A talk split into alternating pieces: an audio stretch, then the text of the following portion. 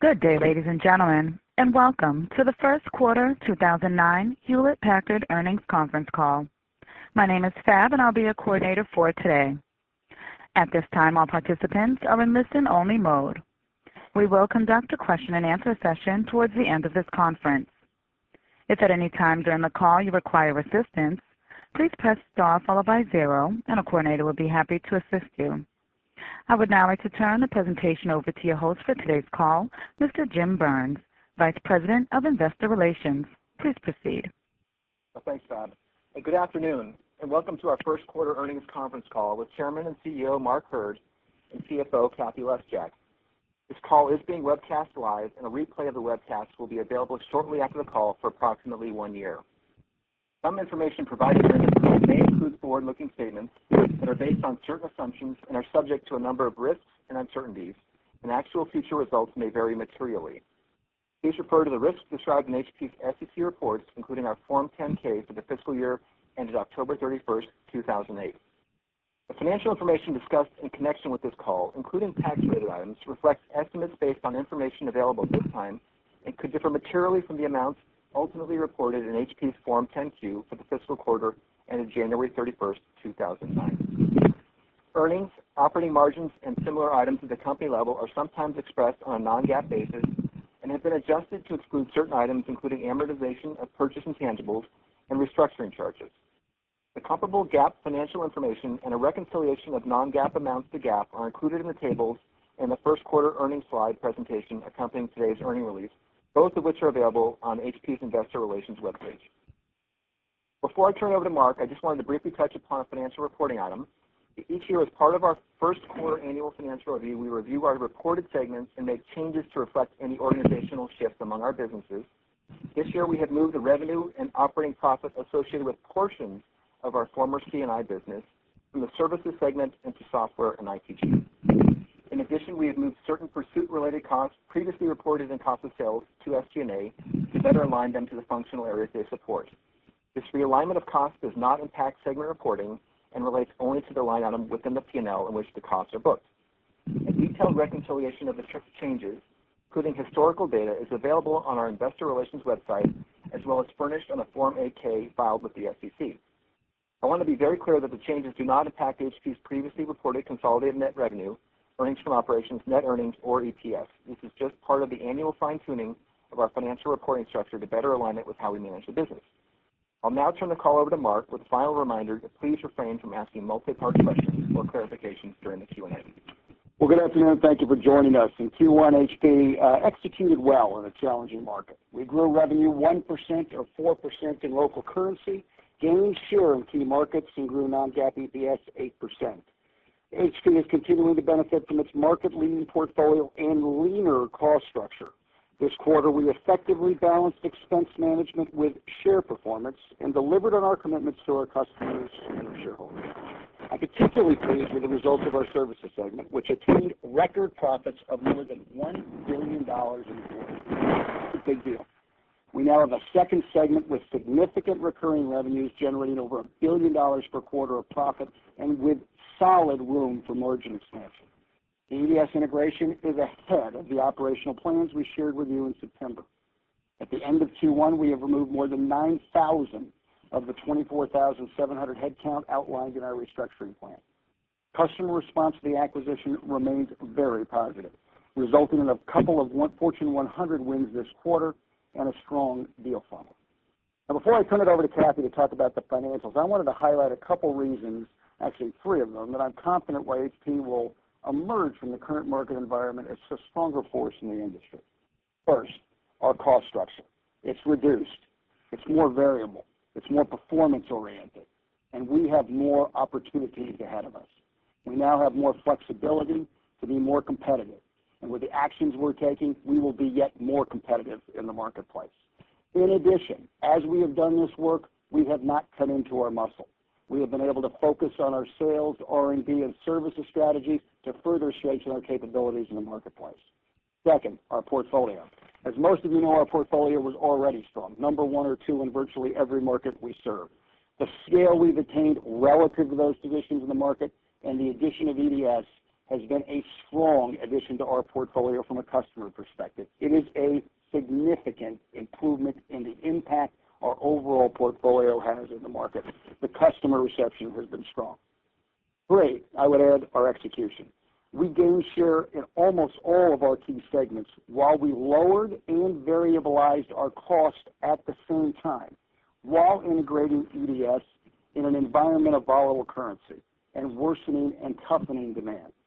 And in many ways, I would tell you Q1 from an execution perspective was among the strongest we've delivered. I'm going to now turn the call over to Cathy. Thanks, Mark, and good afternoon, everyone. Before I dive into the details of the Q1 performance, let me make a few comments about the business overall. Services and software delivered solid operating profit growth in the quarter, with services contributing over one-third of the company's profits. Services continues to execute effectively, maintaining customer service and achieving its EDS integration milestones. We saw pressure on our hardware businesses due to the slowing global economy. We reacted well in this tough market, outpacing the competition and gaining share in most segments. Operationally, we did a good job managing costs, with operating expenses down over half a billion dollars from the prior year. We will be taking additional steps this quarter to further variabilize our cost structure and enhance our flexibility in this dynamic environment. We remain focused on optimizing our profitability, market share, and cash flow so that we can continue to drive innovation and strengthen customer relationships to expand our market leadership. Turning to our Q1 results. Revenue was up 1% year-over-year as reported, or up 4% in constant currency, reflecting a full quarter impact of the EDS acquisition. Looking at revenue by geography. Including the addition of EDS, Americas revenue increased 11% year-over-year, EMEA was down 3%, and Asia Pacific decreased 11%. Excluding the effects of currency, revenue was up 13% in Americas, 1% in EMEA, and down 9% in Asia Pacific. While there were pockets of organic growth, the slowdown in IT spending was global. Gross margins for the company were 23.4%, down 130 basis points from 24.7% one year ago. This decrease was driven primarily by the addition of EDS, which has lower gross margins. Non-GAAP operating expenses for the quarter were $3.6 billion, down $569 million, or 14% from a year ago, despite absorbing EDS. In addition to benefiting from the stronger dollar, this decline highlights the work we've been doing over the last few years to make our cost structure leaner and more flexible. During the quarter, we took a number of actions to reduce expenses, including extending the December holiday shutdown, significantly reducing travel, and eliminating other discretionary spending. We will continue to take actions to create a more variable cost structure, including reducing base pay and certain benefits across the company beginning in Q2. Consistent with our philosophy for pay for performance, we intend to increase variable pay in total if HP meets its FY 2009 financial objectives. These actions will increase the company's flexibility to more effectively scale our expenses to our revenues in this difficult environment. Non-GAAP operating profit increased 10% year-over-year to $3.1 billion, driven by strong expense management and solid contributions from services and software. On the bottom line, this was offset by the unfavorable swing in OI&E of $304 million, which included $99 million in expenses due to currency hedging losses related to forecast deviations. All in all, we delivered solid non-GAAP earnings per share of $0.93. Now moving on to the details of our performance by business. Personal Systems business revenue declined 19% year-on-year to $8.8 billion, while delivering operating profit of $435 million, or 5% of revenue. Total unit shipments declined 4% from a year ago, with notebook unit growth of 8%, offset by desktop systems declines of 15%. Average selling prices declined more steeply this quarter due to product mix, competitive pressures, and passing through of the lower commodity costs in the form of pricing. PSG continues to execute well in this softening demand environment. We responded quickly by managing inventory and preserving margins while gaining share. Imaging and Printing revenue for Q1 was $6 billion, down 19% year-on-year due to a tough economic environment. Segment operating margin increased 300 basis points to 18.5% as favorable supplies mix and cost reductions were partially offset by hardware discounting. Compared to first quarter last year, total printer units were down 33%, and commercial and consumer hardware revenue declined 34 and 37% respectively. Supplies revenue declined 7% as lower end user demand more than offset the benefit of recent supplies price increases. Customers are extending the life of their printers, and our installed base remains stable. We maintain strong market position in printing and will continue to invest in market-leading innovation, focus on high page value segments, and drive the conversion to digital printing. Enterprise storage and servers revenue was $3.9 billion, down 18% year-over-year, with declines across each of our business units. Operating margin was down 3.7 points to 10.3%, driven by lower volumes and an unfavorable mix shift to lower margin products. ESS blade revenue increased 4% compared to the prior year period.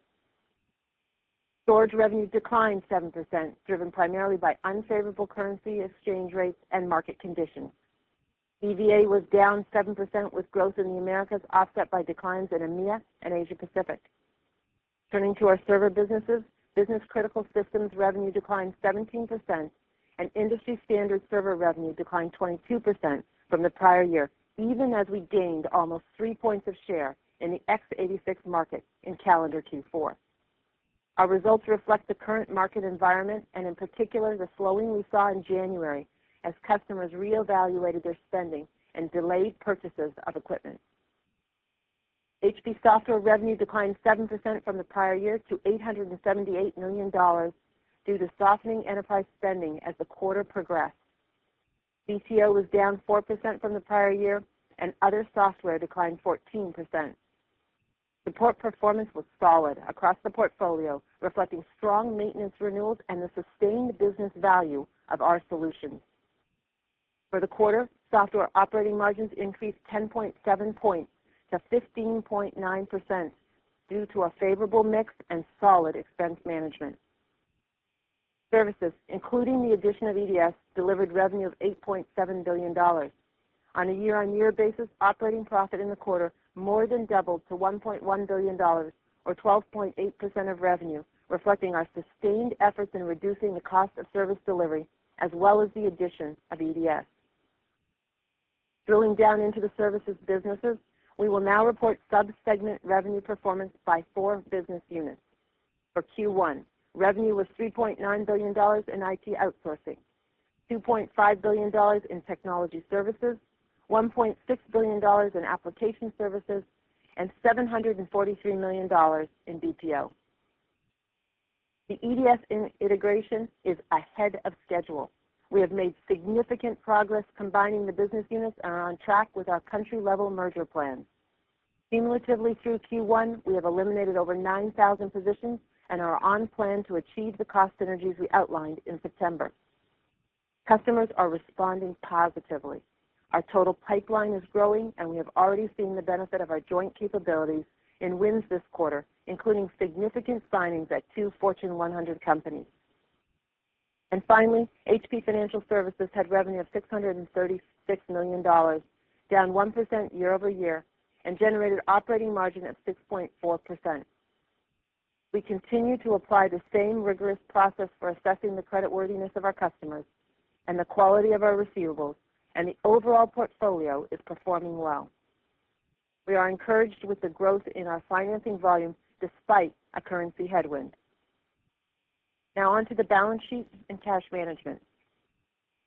We closed the quarter with a strong balance sheet, including total gross cash of $11.3 billion.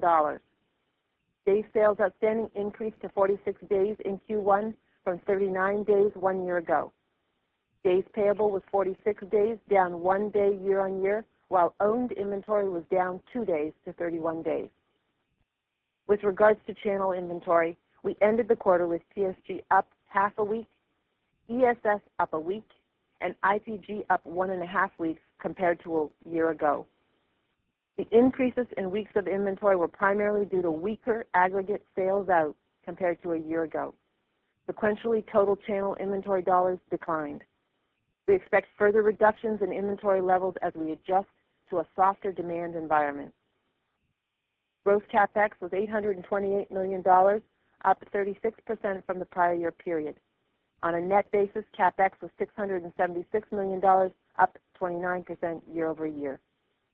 Increased capital expenditures were primarily related to the growth in our leasing and outsourced services businesses, including EDS. Cash flow from operations was $1.1 billion for the quarter, and free cash flow was $450 million. Q1 cash flow was unfavorably impacted by the softening economy. ESS and PSG responded quickly to the change in demand, while IPG inventory levels remained above plan. We will be working to bring down both our owned and our channel inventory in the coming quarters. Share repurchases in the first quarter totaled $1.2 billion, or approximately 34 million shares. At the end of the quarter, we had roughly $7.9 billion remaining in the current share repurchase authorization. Finally, we paid our normal quarterly dividend totaling $193 million. Now looking ahead to our outlook for Q2 and fiscal 2009. In providing our guidance for the second quarter and the full year, we are assuming market conditions we saw in Q1 will persist. In addition, we expect the currency exchange rates will have a negative effect on revenue of seven or eight percentage points year-over-year for both the second quarter and the full year. Finally, we expect OI&E expense of approximately $0.05 per quarter, a tax rate of approximately 21%, and a modest decline in weighted average shares outstanding. With that in mind, our second quarter EPS guidance is based on Q2 revenue declining 2%-3% from the prior year, including EDS. At these revenue levels, we expect our non-GAAP EPS to be approximately $0.84-$0.86. For the full year, our EPS guidance is based on the assumption that our revenue may be down 2%-5% as reported, including the benefit of EDS. At these revenue levels, we project 2009 non-GAAP EPS of approximately $3.76 to $3.88. While we don't know how the economy will evolve, assuming that our revenue is roughly within the ranges I described, we remain confident in our ability to forecast EPS given our line of sight to significant cost-saving opportunities and our increasingly variable cost structure and our track record of disciplined execution. With that, we'll open up the call for questions. Thank you. Ladies and gentlemen, if you'd like to ask a question, please key star one on your touchtone telephone. If your question has been answered or you want to withdraw your question, please key star two. Questions will be taken in the order received. Please press star one to begin. And your first question will come from the line of Katy Huberty from Morgan Stanley. Good afternoon. Thanks. Uh, Mark, the rate of deceleration in BRIC countries was particularly alarming. Can you just talk about whether you did anything on the financing front or with channel inventories that exaggerated the downtick? And maybe just touch on whether you've seen a stabilization in demand in areas like China, where there are some uh, government rebates going into place. A lot of questions there. We didn't do anything to accelerate the deceleration. Tell you that what we've seen is very well, sort of remarkably consistent. There are a couple of exceptions. Brazil was an exception uh, in the quarter, but the rest of the BRIC countries behaved uh, pretty uniformly. I would say in China, to your point, we see a tail that's a little different. Uh, we see a little um, Uh, more, I'll use the term negativity in our softness enterprise. So your point about some of the things that have been done in China, we do see some of those impacts. Uh, Katy, we really did nothing to uh, decelerate that. Russia was a particular issue in the quarter, and I think you know, those have been well chronicled, and we certainly saw that in Russia as well. Great. Thanks. Your next question will come from the line of Richard Gardner with Citigroup. Thanks. Uh, the question is on EDS. Uh, you talked about cost synergies related to the deal being ahead of plan, but can you talk about uh, revenue dyssynergies and how that's trending versus your expectations? Um, it did look like revenue for EDS was much lower than we had expected in the quarter, given a full quarter benefit there. Thanks. If you actually look at EDS on a combined company basis, kind of getting them in the base um, for last year and also this year for the quarter, revenue declined um, roughly 15%. Um, about half of that drop was due to currency. So they have a significant exposure, or we have a significant exposure to the British pound, Um, where EDS was strong in the U.K., and so it was we were definitely hurt by that. There was also a few points of headwind related to the accounting policy and convergence um, and purchase accounting, and that was probably slightly behind what we had anticipated. And then we had the rest was basically, um, real, I would say, real demand decline, and that was predominantly in the area of application services where there are more discretionary services that we sell. Yeah, Rich, I would say to Cathy's point, I would I would tell you the revenue issues there relative to local currency, no no sort of big deal. I mean, what you got was the pound didn't go in line, obviously, with the euro, and so the currency hit was material. That's where it starts. That's a big part of it. And then the the uh the convergence on policy. The place where we saw a little softness was the typical add-on business that you'd see on top of a contract, to Cathy's point, and that was probably the the only softness we saw in the quarter. Otherwise, if you looked at it net of net, roughly what we expected, Rich. And if I were to quantify that, it's a few points of the 15% decline was uh was the add-on. Okay, but you're happy with customer retention there? Oh, boy. Listen, let me go back and give it to you another way, Rich. I would tell you, we have seen a customer reaction that probably is, uh, I'll make sure I keep this calibrated, but it's just better than we expected. And the funnel is strong, and you know in many cases, the services market moves a little bit counter-cyclical to the economy. So the interest now in an IT outsourcing or an app services. I would also combine that, to be open with you, what happened with some of the companies or with Sation, for example, has created interest as well. And so we we have a pretty strong funnel right now. What we really have to do, Rich, is make sure, again, we're very disciplined about the deals that we go pursue. There are more deals than than, you know, than we need to just make sure we're we're properly doing the right thing and going after the deals with discipline. The funnel is strong, the customer reception is strong, and to Cathy's point, I think what we said earlier, we we've gotten ahead of the integration plan, which is a positive, but we have more work to do, and we know that. We feel real good about it, though. Okay. Thank you. Thanks, Rich. Your next question will come from the line of Ben Reitzes with Barclays Capital. Yeah. Um, good afternoon. Uh, Mark, if I'm calculating this right quickly, your revenue outlook for the year, you guys have kind of cut off, taken the midpoints, roughly 13 billion in revenue versus what you said three months ago, but only cut your EPS range by about $0.12.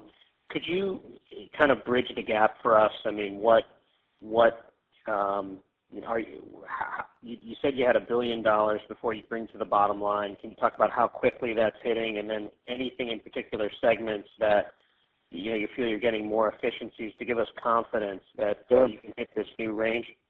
Sure. Yeah. I mean, listen, Ben, I think you know, you saw how the model worked if you just do your math, uh, your same math in Q1, uh, relative to that math on revenue to what it dropped in earnings. And you know, I think it's a good question, particularly, let's take, for example, PSG. Um, uh, you know, I hope what investors see in this quarter is the resiliency of the PSG model and the variability of that expense structure. I'd add to it, they had another headwind in the quarter, which was the speed. The currency uh, impact in a in a normal world doesn't really have a huge impact on the results of PSG. But when the speed of the currency declines, like what we saw in October and November, it, it can have an impact on the margin as you try to adjust price.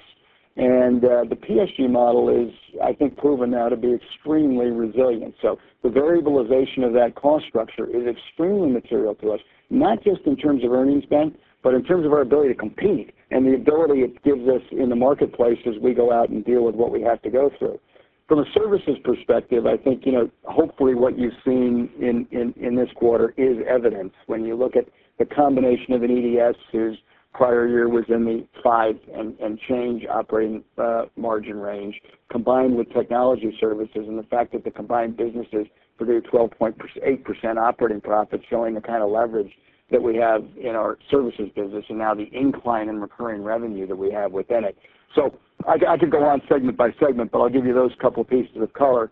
In addition to that, as we mentioned in the last call, we're taking out more costs in 2009 than we were in previous years. And that has not been, again, a one-trick quarter thing. This is the culmination of several years of work. And as you know well, I'm not a big believer in short-term cost takeouts that only you have to put back you know, two quarters from now. And I want to be clear, there is a little bit of that in what Cathy described in the discretionary piece of some expenses like travel that sooner or later you add back into your model.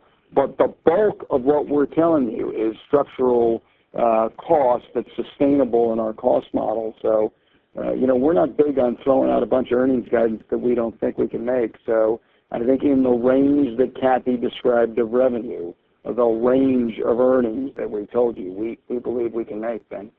And the discretionary cost actions that we took in Q1 actually have a build as you go out Um, into Q2, Q3, and Q4. They actually get larger on a year-on-year oh. compare. So we have that cushion as well. But to clarify, the number of cost out is over a 1 billion now based on all these things you're doing? Definitely. And and and, and Ben, let me, just because I and you just happen to be the guy, so I'm going to I'm gonna stay on it just for a second. Um, I want to make sure we're clear. This We're not taking down the number of engineers we have in R&D. We actually, this quarter, I think headcount in actual engineering headcount is up. Sales headcount, we're not trying to purposely take down unless we have a performance issue uh, related to sales headcount, or we're shifting people from a back-end part of sales to a front-end tip of the spear part of sales. We're trying to incline and improve our level of service. So I don't want any of that cost being confused with some material part of the innovation, the creation of demand, and the servicing of demand. We're actually not only trying to reduce that cost, but shift into what we think are the core parts of the technology business. And you know that's what we're doing. Thanks a lot. Thanks, Ben. Let's take the next question. Your next question will come from the line of Toni Sacconaghi with Sanford Bernstein. Uh, yes, thank you. I wanted to follow up on your commentary about supplies. If we look at supplies growth over the last three quarters prior to this one, it had been 9%-11%.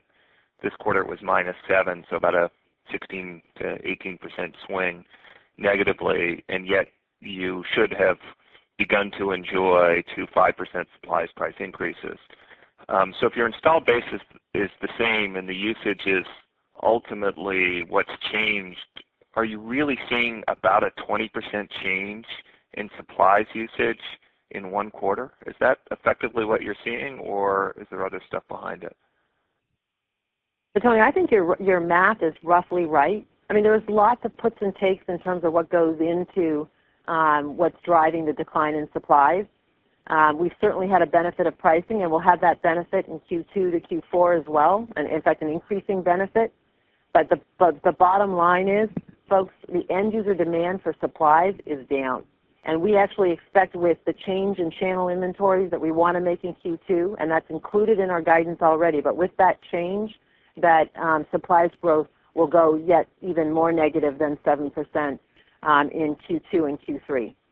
So We do think there are significant headwinds still ahead of us on supplies growth, and that that won't turn around until the economy starts to rebound. And at that point in time, we do believe we get back to a uh, a market that's going to grow in the kind of mid-single digits.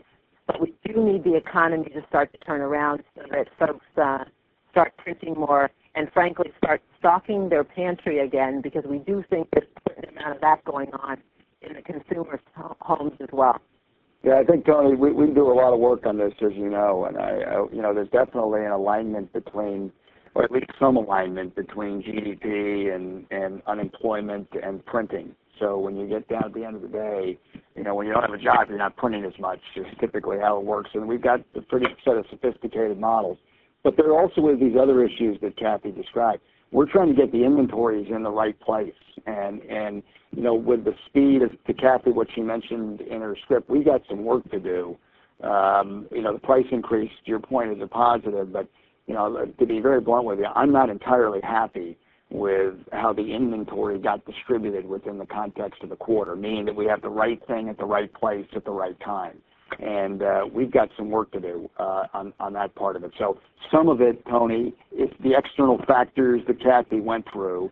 We've got some internal stuff to just to just get right too as we get back to this uh, uh, sort of range that Cathy described. Can, you just comment on aggregate supplies inventory then in dollar and weeks terms? Have they changed in the quarter? I know you had made some comments about printing overall in your prepared remarks. Could you make any comments on supplies, given that it sounds like that's an issue you're going to be working on? Thank you.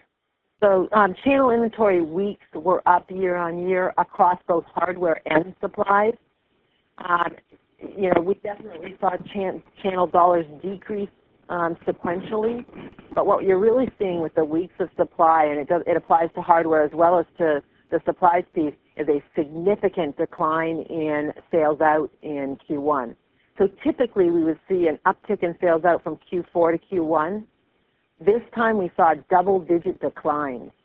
And, and part of the, frankly, the execution challenges that I think we had, especially in EMEA, are from the fact that we did not respond quickly enough with our channel inventories um, to the demand environment that uh, was upon us in Q1. And that's a piece of the execution that we absolutely are focused on getting fixed in uh, in Q2.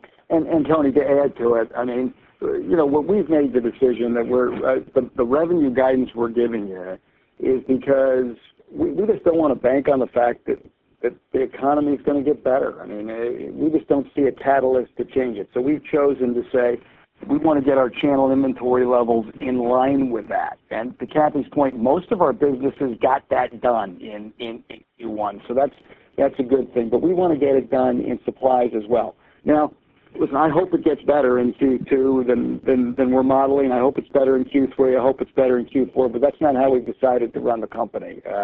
Um, we've decided to be prudent, and we're deciding to lean out the channel um, and and make sure we're we're we're in a lean position as we we go forward. So that's included in these in these uh, models that we're giving you. And and listen, I, I guess in this context, I'd say. Uh, I, I hope it turns out better than what, what, what, what, what we're telling you, but right now we think it's prudent for us to go to go lean out the lean out the channel. Let's take the next question, please. Your next question will come from a line of Bill Shope with Credit Suisse. Okay, great. Thanks. Uh, Mark, I wanted to follow up on that IPG question. I mean, how should we, you know, given the environment and given the, fall-off in consumables, how should we think about the margin profile here as we progress through 2009? I mean, it, looks like this quarter you certainly had a boost in margins, uh, partially from, weaker hardware performance.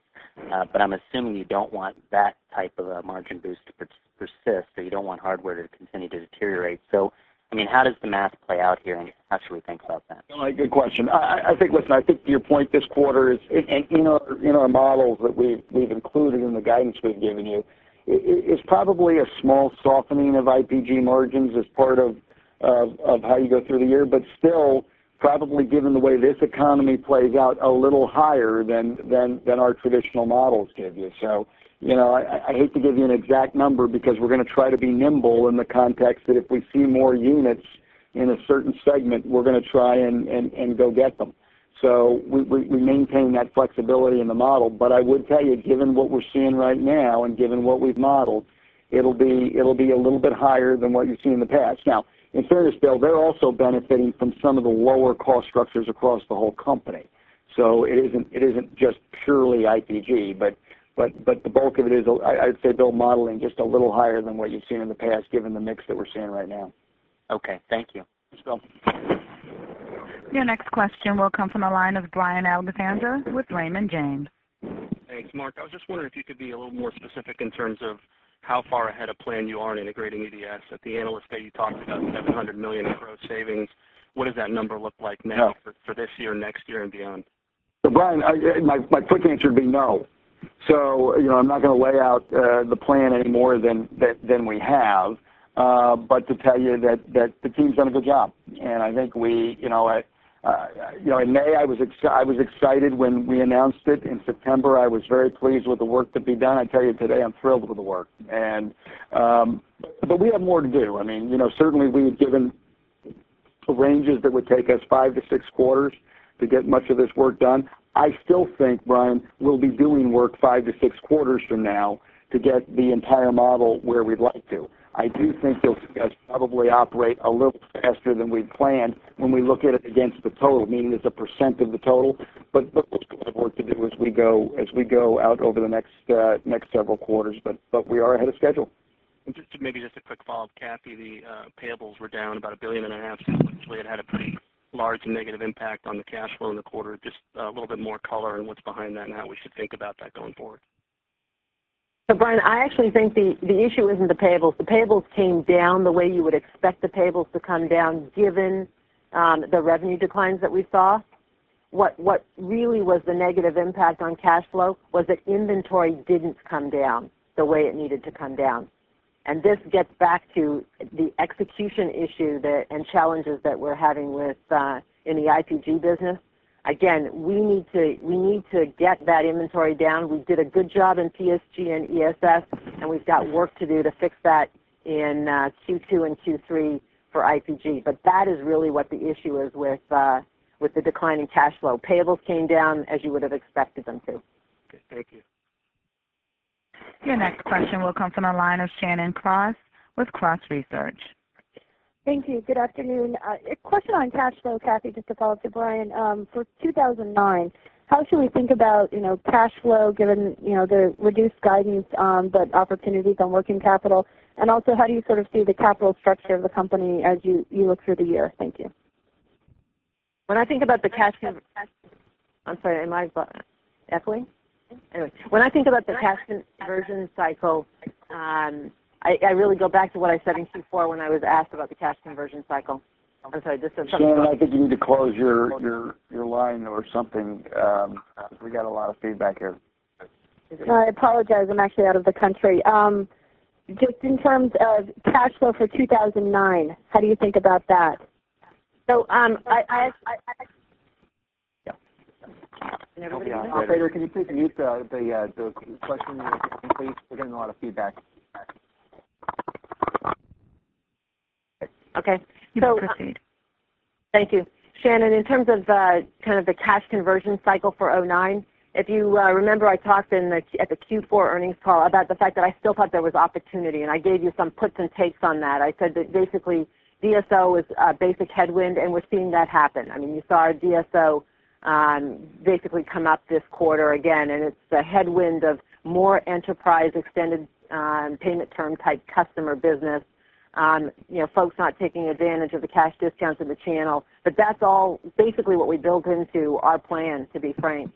And then where the opportunity is is on days of inventory, and I'm talking about opportunity beyond getting just the uh, the the IPG inventory fixed um, over the next couple of quarters. I think there's still opportunity there um, to really streamline um, our supply chain, especially in the IPG space.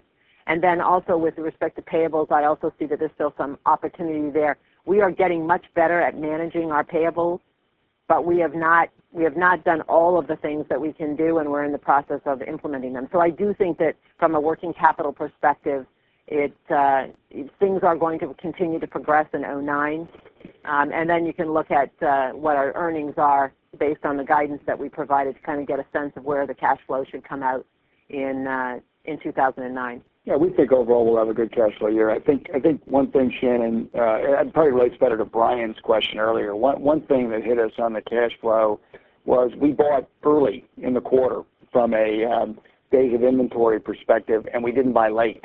So to Cathy's point, uh, PSG obviously was going towards a number and then didn't, uh, and they realign their days of inventory. So much of that cash flow comes back you know, over time. Uh, we would see a pretty reasonable cash flow year. Again, it starts with earnings, to Cathy's point. We'll get the days of inventory. And when you look at the broader year, uh, given that the conditions stay similar to Q1, which to be very blunt, I hope they're better, but if they stay similar to Q1, we'll get the days of inventory uh, right as as we go. Your next question will come from the line of Keith Bachman with Bank of Montreal. Hi, thanks. Mark, I was hoping you could just talk a little bit about the services uh, operating margin. I know you didn't want to talk about the cost associated with it or the opportunities there for cost relief, but wanted to see if um you could talk a little bit about the services uh, operating margins, how we should be thinking about that going forward, particularly against uh, the next couple of weeks seasonal periods. Cathy, I just wanted to see if I could add a footnote um, to the previous question on cash flow, if I could, in that this quarter, your buyback was substantially above your free cash flow. And just how do you think about the use or the free cash flow that you'll generate during the course of the year, buyback versus debt relief. Thanks. Uh, Keith, I'll start. Uh so thanks for the question. Uh, we think services margins will improve. So I think that's probably uh, not the level of detail you're looking for. But I would tell you that you know, we've gotten deep into this now, as you can imagine. We started really getting you know, inside our models in uh, September, sort of late August, as we closed the transaction with EDS. We obviously know a lot more uh, uh, some four, five months later. I would also add, this is the culmination of a lot of work in what we call our technology services business as well, which is more of our hardware support business, which we did a lot of work on in 2008. So It's really the culmination of all that work in what we call TS and this integration of EDS combined. And I would tell you that while we're pleased, I'm sure optically the 12.8 looks very strong. I know it does. Uh, we actually think there's improvement uh, in that operating margin over time because of the work that we've done that, uh, let me say, we've already done that we know will line up with the remainder of this year and into next year. Okay. In terms of free cash flow um, and share repurchase, the way we actually think about our share repurchase program is we look at first offsetting zero dilution, um, and then being opportunistic, and definitely have seen the cost of zero dilution coming down, and that's why you see the share repurchases coming down a bit as well. Um, we haven't really tied it directly to, you know, I'm only going to spend whatever the free cash flow is in a particular quarter. And we look at e even when we do look at kind of the free cash flow, we look at it over a longer time frame timeframe. Um, that's that's really what drives our uh, share repurchase activity. Okay. Thank you. Thanks, Keith. Your next question will come from the line of Mark Moskowitz with J.P. Morgan. Thank you. Good afternoon. A question, Mark or Cathy, on the defensibility of your recurring revenues. You seem very constructive about the services contribution. I want to see if you can first just talk about the services contribution to recurring revenues. And are you starting to see customers try to rescope or change the economics or the time horizons of your recurring piece there? And then what what about the other parts outside of services in terms of recurring revenues? How defensible? Mark, I was just trying to make sure I got your first right. Did you say extensibility? No, defensibility. Defensibility. Oh. Defensibility. Sorry about that. Okay. Okay. Um you know, listen, I mean, in terms of the market right now, uh, you know, most of that services revenue is contracted. So when you say change scope, no. In fact, if anything, what you've got in the market right now is customers trying to, you know, I'm making a generalization, Mark, so I'm not talking for every single customer, but more customers are trying to add things on. So what customers would be doing, saying, "Instead of just doing this, could you do this?" And of course, customers are always looking for three things every time you get into a service transaction. They want to know, how can you lower my cost? How can you accelerate my transformation? And how can you give me higher service levels? And those three things always trade off with each other anytime you go at a at a at a services transaction. So customers right now are leaning harder on the cost takeout piece than perhaps they would have a year and a half ago. So that actually gets a bit of an incline in your funnel as you as as you look at it. And then with respect to uh, recurring revenue, when we said last quarter that uh, roughly a third of our um, revenue was recurring and it generated over half the profits of the company, what we did was we actually didn't add, just take services and add in supplies and add in HP Financial Services. We actually scrubbed those numbers, because if you actually add up the revenues in each of those segments, you would get something on the order of 40, 40 odd percent recurring. What we did was we scrubbed them, and specifically with respect to services and um, consumables on the IPG side of the house, is that we basically looked at how they have acted in the past recessions and and kind of scaled them back and came up with that one-third. So I actually feel very comfortable that the one-third is, or you know, roughly one-third is uh, very defensible. Thank you. Your next question will come from the line of Bill Fearnley with FTN Equity Capital. Yeah, good afternoon. Mark, I had a question for you. When you look at PSG, um, how do you look at the whole netbook segment now? Um, when you look at the um, the average selling price, is it being cannibalized? Uh, are the netbooks cannibalizing your mainstream notebook business? How is it affecting ASPs and margins this quarter? And then how do you think it's going to affect you here uh, in the next few quarters? Well, Bill, it's an interesting question. I've seen in print from people who um, claim expertise that 80% of netbooks is net new, no pun intended, and 20% is a cannibalization of the low end of the notebook market. Uh, we'll have to see over time how that evolves.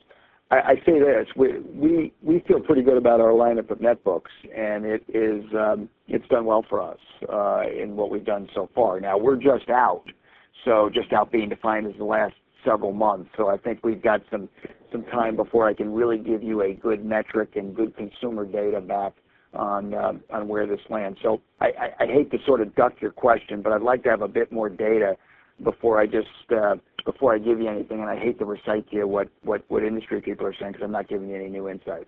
But you had hinted to average selling price declines in PCs then, so it's sharp declines in your traditional products on the on notebook. Uh, so I wouldn't go there, Bill, So I wouldn't go there, Bill, because I think you've got different factors occurring when you look at the overall ASP of PSG, ASPs in the marketplace. You have a mix issue even within the mix. So what's really seen is not a move to notebooks that's cannibalizing, certainly in this quarter of results. What you have is somebody who was buying a more Um, uh, thickly configured notebook now buying a more thinly configured notebook. And we're seeing mixes within the mix actually changing, and that's what's driving most of the ASP, not a shift down to netbook. So, now, let me give you that data I give you within the context of our quarter. So that is not a there's no significant phenomena of ASPs in the HP lineup caused by netbooks. The other items that are affecting uh, ASPs on a year-to-year basis are currency, um, as well as just general pricing. So the commodity environment, commodity prices have come down, and that is getting taken in the prices down to the street. And that wasn't happening as much a year ago, where some of the softness in the commodity cost environment was actually uh, basically being um, stayed in our pocket and didn't go to the street. But again, Bill, when we say pricing, I want to make sure I'm clear with this, that we're not seeing any abnormal competitor pricing environment. This is more of a uh of a mix within within the product family and the commodities now adjusting as we've gone through time. So again, I know I'm giving you a complicated answer because there's a lot of data here, but but it is not a netbook phenomena driving those ASPs. It's it's more the mix within the mix Um, that's really behind this, Bill. Thanks for the detail. Sure. Your next question will come from the line of Doug Reed with Thomas Weisel Partners. Uh, thanks for taking my question. Just wondering if you could comment on the uh, uh, degradation in operating margin in the ESS segment year-over-year. Looks like it's down 370 basis points. Wonder if you could give some color on the breakout there, competitive pricing, product mix, and maybe currency impact. Uh, so the margins were down mostly because of, uh, on a year-on-year basis, mostly because of uh, competitive pricing environment.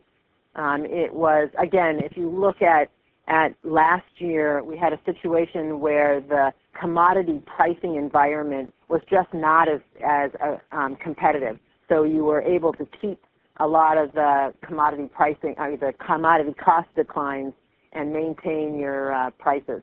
This year, we're passing way more of that through uh, to the customer.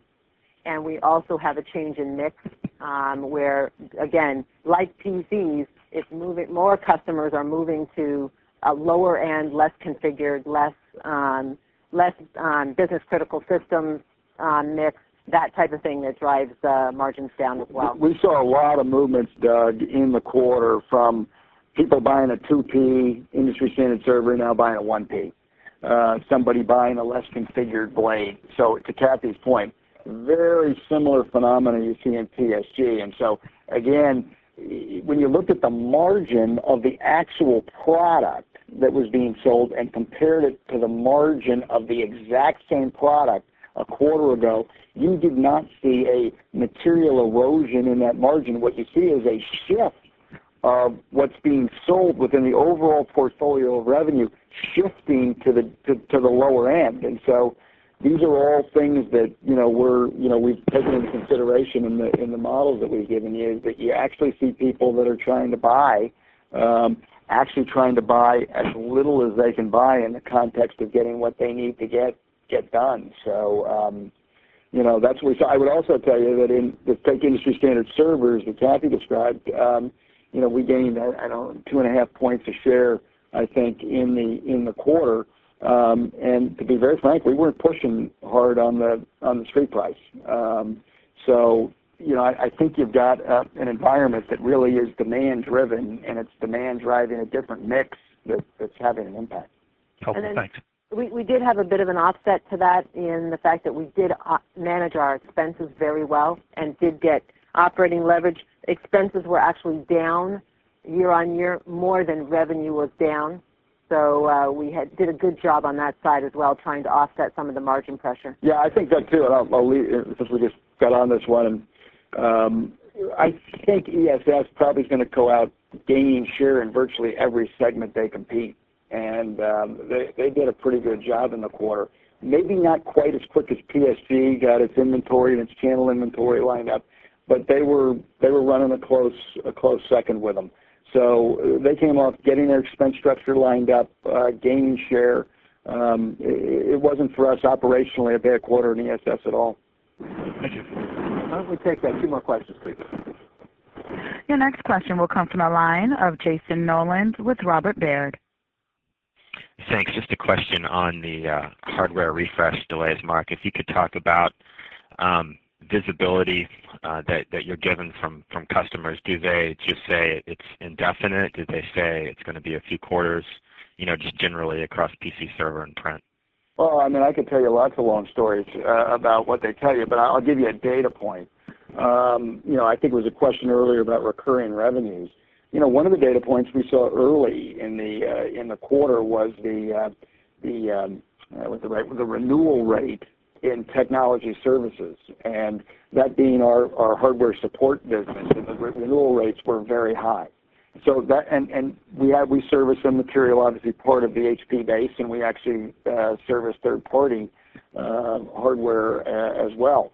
So I think you've got a lot of companies saying, "I'm going to hang on to my install base longer." Now, they can only do that for so long, but I think you've got a couple of factors going on right now. New projects uh, are being scrutinized very very uh, hard for ROI and short-term ROI. Second, people are taking their existing base and telling the IT department or the CIO, "Can't you just do without a refresh a month longer or two months longer or three months longer?" And they'll continue to do that until the TCO makes sense. Now, at some point, this will create a big refresh opportunity, and obviously, we want to be in a position to to capture that. But this second, Jayson, I can't give you a date. I can't give you a specific metric on when this thing is going to turn. It will turn, and we hope to be in a position to garner uh, a material piece of it. Makes sense. Thanks. Thank you. Your final question will come from the line of Scott Craig with Bank of America. Yeah, thanks. Good afternoon. Just on the inventory side, Mark, you spent a lot of time talking about the IPG group there and the issues, but both ESS and PCs were up a week and half a week respectively. So when you think about sort of a normal range of channel inventories for those two groups, where are we there? Are we towards the higher end? Are we at the mid-end, low end? If you provide a little color there, it'd be appreciated. Thanks. So um with respect to PSG channel inventory, the year-on-year compare, we are up a week, but last year we were at the very low end of our range. And so uh, we feel good about the PSG channel inventory. There are no concerns on the PSG channel inventory. It's up only a half a week. Um, ESS um, being up a week, it's near the top of the range. Um and so we would like to bring that down, and we've got that factored into kind of the operational plan for um, Q2 as well as in our guidance. Yeah, I mean we'll get all the all the channel inventory stuff we'll get we'll get nailed. And that's all uh, That's all within the guidance uh, um, that we've given you. Okay. Thank you. Thanks. That does conclude today's question and answer session. I would now like to turn the call back over to Mr. Mark Hurd for closing comments. Sure. Um, listen, I appreciate all your time on the call. I think we had solid performance in a tough market. Uh, we gained share in most segments while delivering margins and driving our cost structure, uh, we think, into a more advantaged position, both lowering it and variabilizing it. Uh, we're ahead of plan on the EDS integration, and our service business has delivered as planned. Uh, our strategic moves and operational execution, we think, position services as a significant player in our overall portfolio. As in terms of the market, we've modeled the market to get really no better for the rest of the year.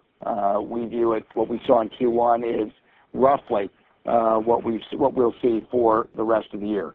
Uh, we see the opportunity here for us to uh, put the company in a better position, to lever the strength of our model, expand our penetration in the market, and accelerate our cost actions. I want you to be confident in our ability to execute and deliver the EPS guidance within the revenue ranges that we've spelled out. The questions I think that you brought up about cash flow. Cash flow will come back as we execute on the the Uh, capital uh, metrics that we've set in place. We have baked in basically all the factors we've described, including the supplies factor that we've described earlier, into the models that we've given you. So we're going to get about the job of executing, and uh, we'll talk to you at the end of Q2. Thank you. Thank you for your participation in today's conference. This concludes the presentation. You may now disconnect.